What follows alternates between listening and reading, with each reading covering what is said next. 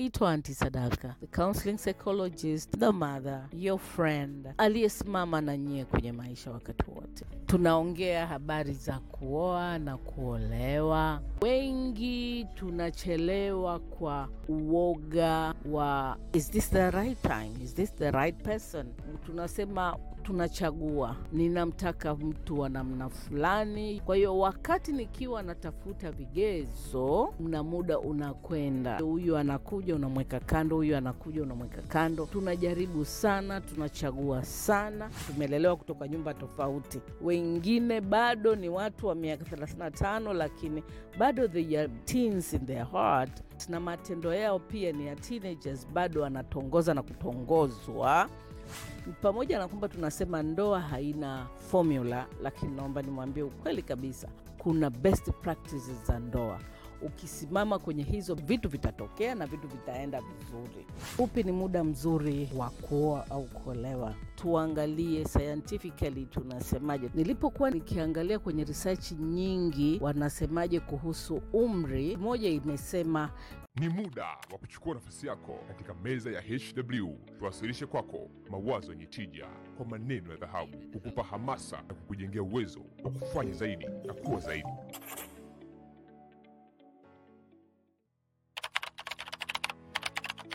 Unaitwa Anti Sadaka, the counseling psychologist, the mother, your friend, aliyesimama na nyie kwenye maisha wakati wote. Leo tunataka kuongea about uh, muda sahihi wa kuoa au kuolewa.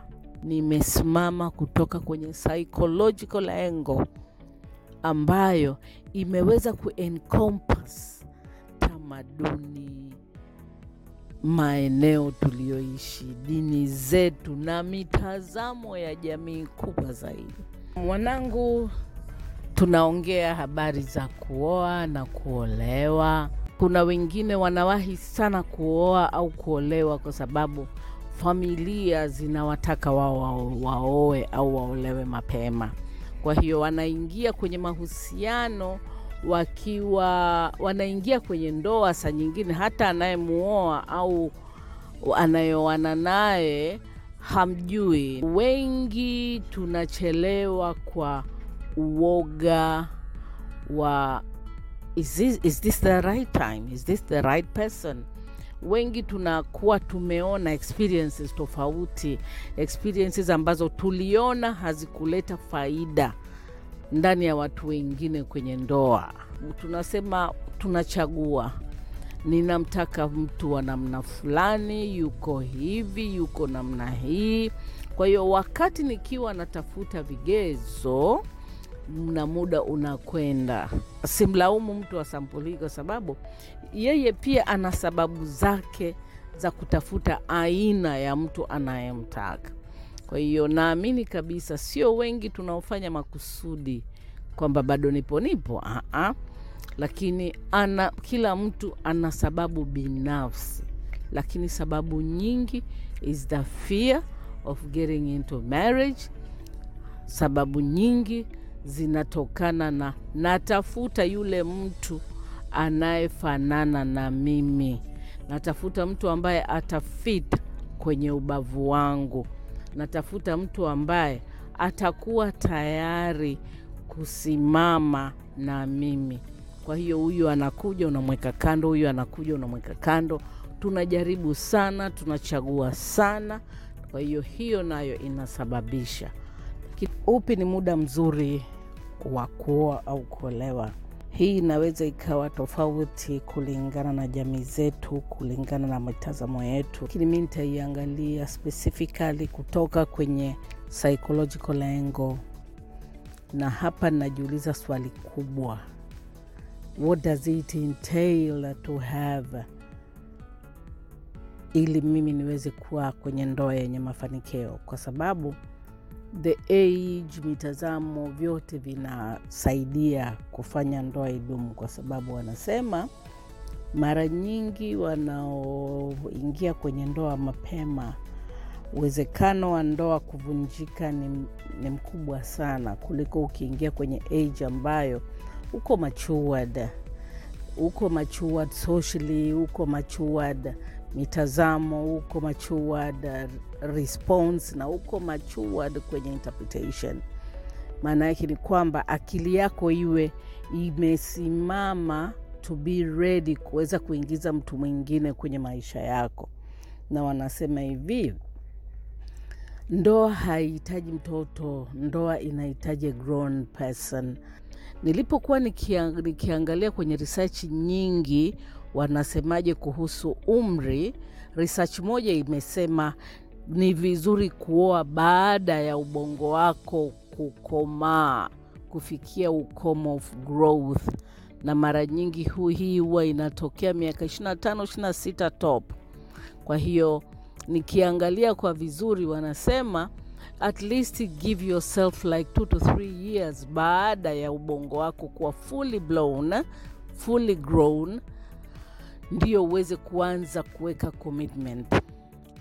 Sasa hapa tunakuja kwenye changamoto moja ndogo hivi.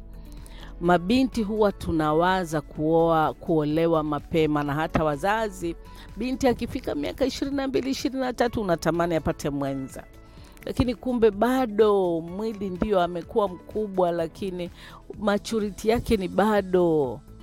Kwa hiyo sasa, naomba tuangalie scientifically, tunasemaje? Tunasema hivi age nzuri ya kuoa au kuolewa it's between 26 to 32. Kwa wasichana by then you're ready, mwili wako is ready, ready kubeba watoto, ready kubeba majukumu yanayoendana na watoto na kubeba mimba mpaka kujifungua, even your brain is ready for that. Na vijana 26 bado, bado sana, kwa sababu tukiangalia kwenye kutengeneza commitment and uh, ile social maturity ya wavulana at least mfike miaka ishirini na nane ndio muanze kuwaza kuoa, not earlier, kwa sababu the sense of commitment then ni bado. Sasa naomba niseme hivi, kila siku ni kawaida yangu mimi kusema marriage is not about time, marriage is not about your age, marriage is about the person ambaye unakwenda kuoana naye. Lakini pia wanapenda kutahadharisha tusioe very late wala tusiolewe very late, kwa sababu kuna raha ya kupata watoto wakiwa wa, mkiwa na umri wenye nguvu, ili muweze kuguide them vizuri na kuweza kukuza watoto wazuri. Sasa let me go and uh, tuiangalie, tuichambue kwa karibu eh? Wanasema late 20s, early 30s.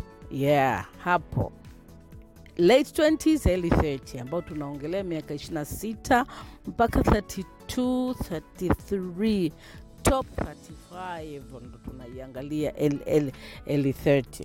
Na kwa nini huu ni muda mzuri? Ni kwa sababu kama ni kusoma tumemaliza, kama ni professional careers tayari tumeshasimama vizuri, sawa. Lakini pia hata kwa wale ambao hatuja kwenda shule tayari tumeshaingia kwenye majukumu, tumeanza kujifunza, tumeanza kutengeneza pesa zetu, tuko vizuri kwamba hata na I can budget nifanye nini.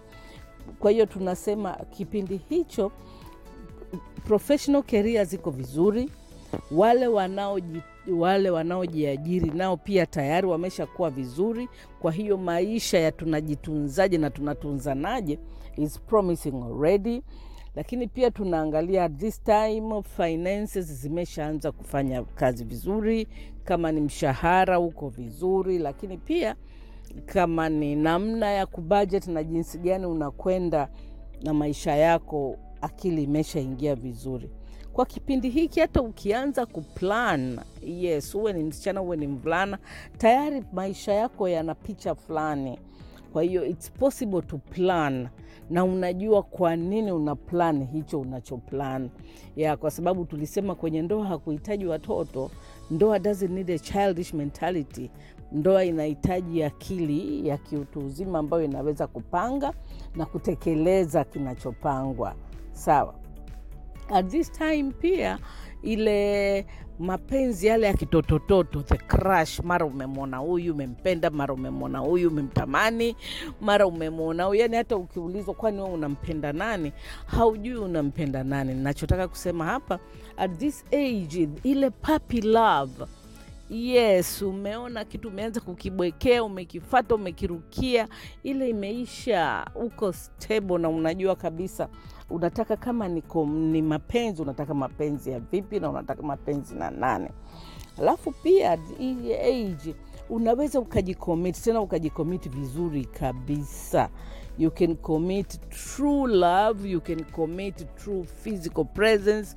You can give, your, you can give commitment kwa wasichana that is the right time to commit yourself to someone kwa sababu tayari unajua its time na mimi kupata watoto niendeje. Na kwa kijana nawe pia ni hivyo hivyo. Its time for you to have family. Kwa hiyo kama unahisi kabisa kiko, kwa commitment you're ready maanake tumelelewa kutoka nyumba tofauti. Wengine bado ni watu wa miaka 35 lakini bado they are teens in their heart yes na matendo yao pia ni ya teenagers. Bado anatongoza na kutongozwa. Bado kile anachokitaka ndio hicho hicho hakina kubadilika. Akili na maamuzi pia bado yako ya teenage yes ya ghafla ya shocking. Kwa hiyo ni vizuri ukajiangalia hii tutaiangalia kwa kirefu wakati tunapoongelea. Ninajuaje sasa kwamba nime, nimefika kipindi cha kuoa?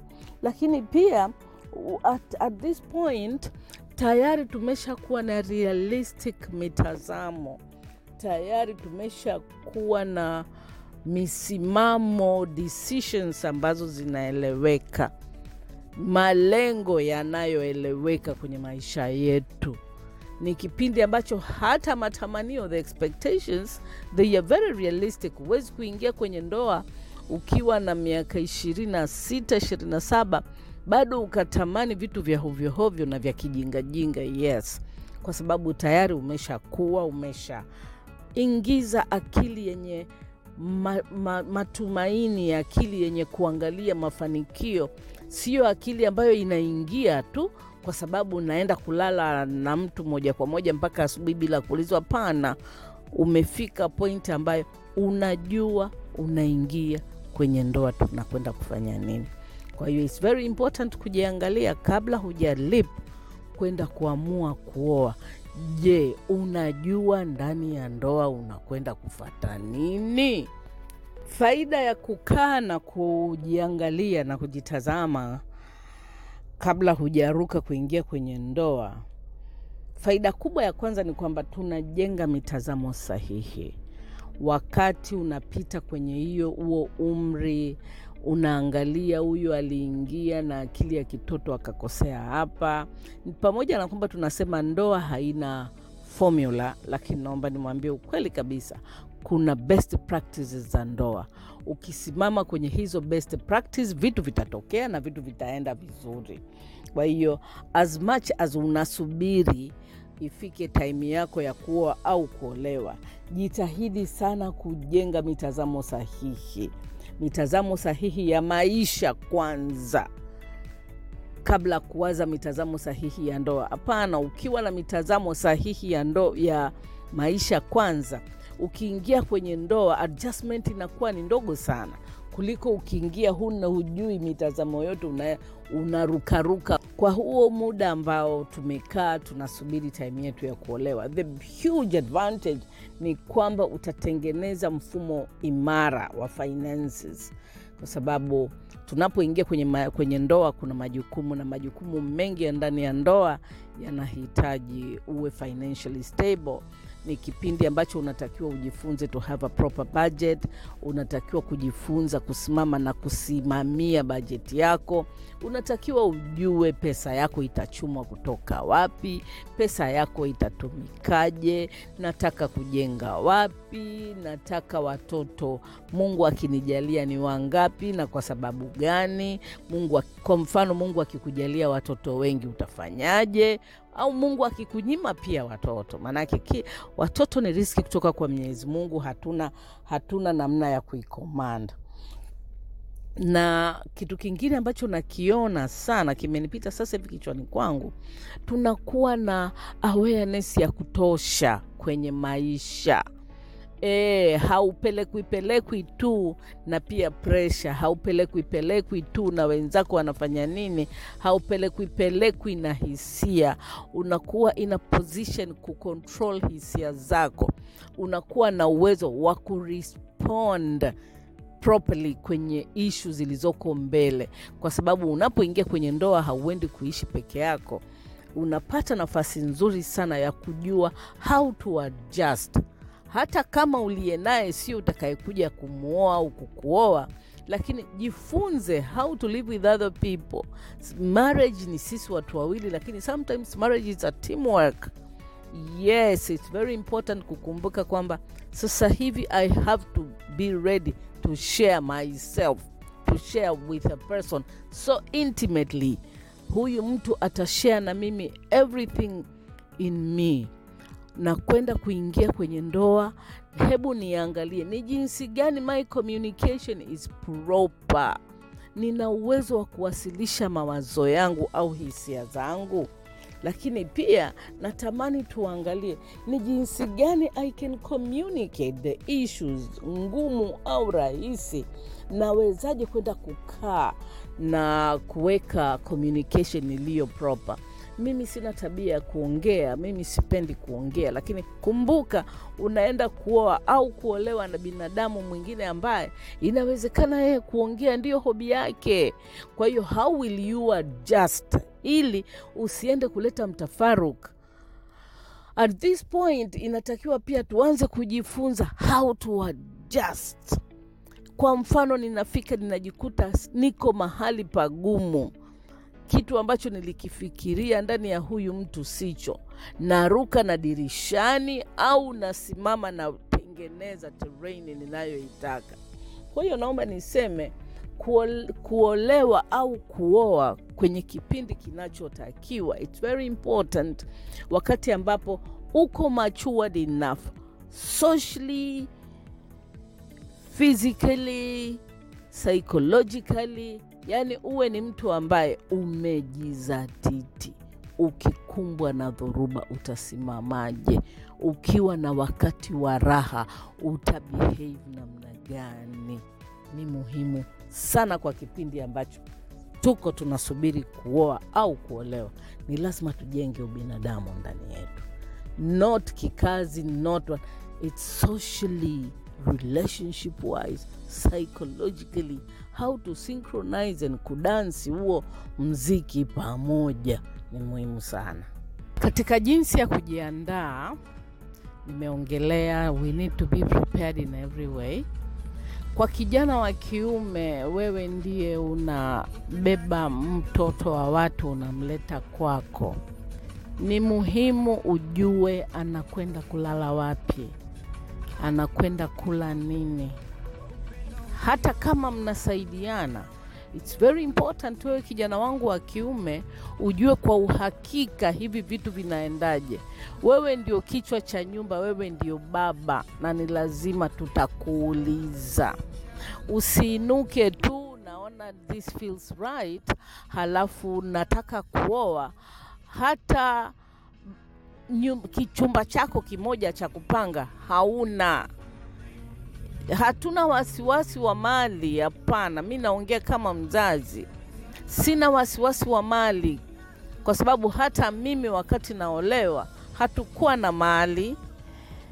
Yes, nachojaribu kukisema ni hivi, tujiandae kikamilifu, sio unaingia ndio unaanza kujiuliza hivi tutakula nini. Hapana, kwa kijana ambaye ni responsible, ni vitu ambavyo ni very basic, ni muhimu kuwa navyo. Unasema unataka kuoa kwa sababu una uhakika baba na mama na marafiki zao wataku, watachanga hela, harusi itafanyika. Mama ana marafiki zake wa kike ambao bag party itafanyika, utapewa kitanda alafu una uhakika kabisa jikoni will be okay, kwa sababu binti atafanyiwa kitchen party, akifanyiwa kitchen party, basi wewe una uhakika kabisa vyombo vya nyumbani atakuja navyo. Is wrong, is very wrong. Pamoja na wewe kuwa committed, kijana, unatakiwa ujiandae kama kichwa cha nyumba, the provider, kujua mnakwenda kula nini, mnakwenda kulala wapi, na maisha kama kiongozi wa nyumba unaenda kuiongozaje familia yako. It's not about wewe kuwa baba au kichwa cha nyumba. Hapana, tutategemea directives from you, tutategemea a vision from you kijana na binti wangu wa kike, ujue kabisa unakwenda kwenye majukumu ya kuwa msaidizi. Msaidizi, kila mtu anaitambu, anaidefine kwa namna yake. Sisemi uende ukawe too submissive, sisemi uende ukawe mnyonge, lakini ninachokisema ni kwamba nenda kasimame kama mwanamke ambaye atamsaidia mume wake jinsi ya kuwa kwenye maisha kwa namna ambayo wote kwa pamoja mtasimama na kutengeneza maisha yaliyo mazuri. Sasa naomba niongee na wale wanangu ambao wanachelewa kuoa. Tumeona kuna faida za kusubiri time ya kuoa, lakini pia kuna madhara psychologically na socially ambayo ukizoea kukaa peke yako for too long na ukajenga mitazamo ya kwako, unapoingia kwenye ndoa inakuwa ngumu sana kujadjust. Yes, ndo ile tunasema I've been single for too long. Nimekuwa nikifanya maamuzi yangu mwenyewe, nimekuwa nikipanga mipango yangu mwenyewe. Who are you now uje hapa uanze kuniambia moja mbili tatu? Nitaishi maisha yangu vile ninavyotaka mimi nitaole nitaolewa, lakini mitazamo yangu of being a spinster itabaki vile vile, kwa sababu mimi ndio yule mwanamke yule, na mwingine anakuambia mimi mi ndo mwanamme bwana, na hii ndo mitazamo yangu. You want to take it, you don't want it either way. Kwa hiyo being single too long, kusema ule ukweli, naiangalia kwa uoga sana, kwa sababu wengi huwa tunashindwa kuadjust tunashindwa kuwa flexible na matatizo yanayokuja kwenye ndoa ni ya haraka sana, kwa just a failure of kushindwa kujiadjust. Lakini pia wakati utakapokuwa unasubiri au unaona time bado, what will you do?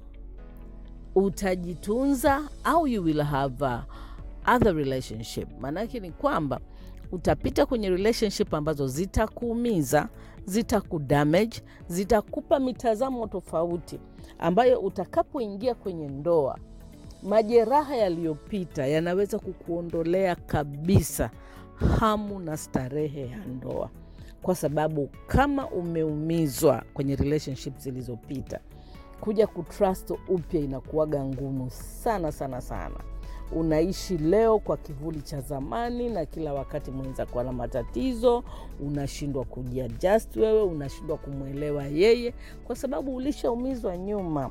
Mitazamo na mapokeo ambayo unayo ambayo unayo imepita kwenye experiences tofauti, imepita kwenye events tofauti. Kwa hiyo unatengeneza misimamo ya kuwa very defensive nimeshaumizwa huko nyuma, ninaingia kwenye ndoa, sitaki kuumizwa.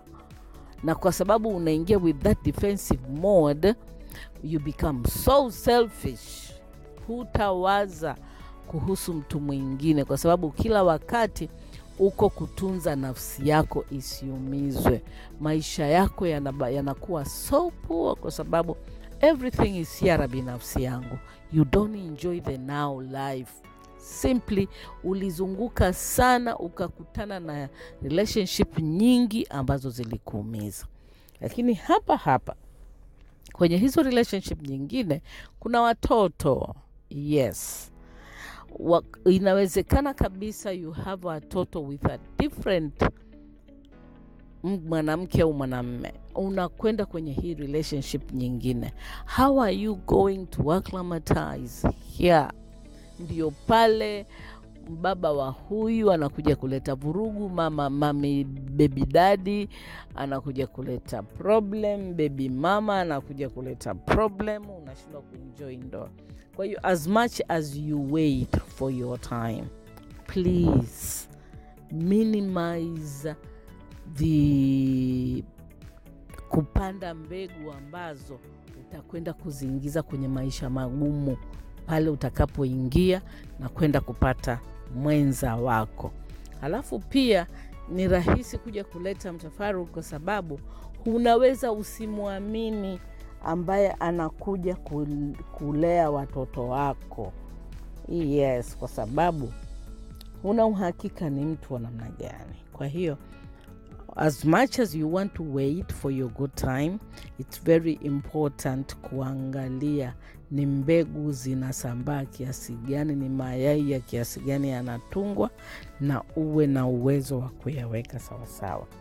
Nachokisema hapa ni kwamba it's okay, unaweza usioe au kuolewa by 35 lakini it's very important kuhakikisha kwamba unasimama kutunza hisia za watu ambao watakuja kuwepo ndani ya ndoa yako, pamoja na kwamba tunaangalia kama muda umefika, lakini labda nikupe some few signs ambazo zinaweza kukufanya ujue kwamba mm, haya now I'm almost ready. Sawa, when you feel comfortable and you're confident na mtu uliye naye, yes, hapo it's more about maturity, it's more about the logical thinking. Unamwangalia mtu and you feel comfortable. You don't justify huyu mtu ananifanya uwe comfortable. Hapana. The comfortability doesn't lie. The comfortability it's a involuntary feeling. Yani iko hapo. Sawa. Sasa hebu angalia nitajuaje kwamba I'm about to get married. You know you want to get married or to be committed to someone when you're ready to adjust and you're ready to accommodate the person. Yes. Ni mtu unayempenda mtu uko naye and uh, you're not losing yourself no. Lakini uko tayari kumsikiliza na kumwelewa na baadhi ya vitu wanavyokuambia you're happy to adapt them. You're happy to live, to live them. Maanake ni kwamba you're ready to adjust. You're ready to, to be committed. You're ready to be committed physically kwamba i'll be here and i will wait here. Sitakwenda kwa another people. Yeah commitment. I will commit my feelings. I will commit my material i will commit everything to this person. And wakati ukiwa unawaza au unafanya hicho you feel happy you feel good. Huoni kama unalazimishwa huoni unapelekeshwa pelekeshwa. Hapana. It feels comfortable. Lakini another sign ambayo is very important yani wakati ukiwa unaangalia mbele siku ya harusi unaiona lakini kubwa unawaza the, the bigger picture. You're thinking of the wedding yes but you're planning the marriage life. Kwa namna ambayo kila unachokiwaza ni nini kinakuja baada ya nimeole, nimeolewa? Nini kinakuja baada ya nimeoa? Ni, ni mungu akinipa watoto itakuwaje? Finances zangu na za mwenzangu tunaziunganishaje?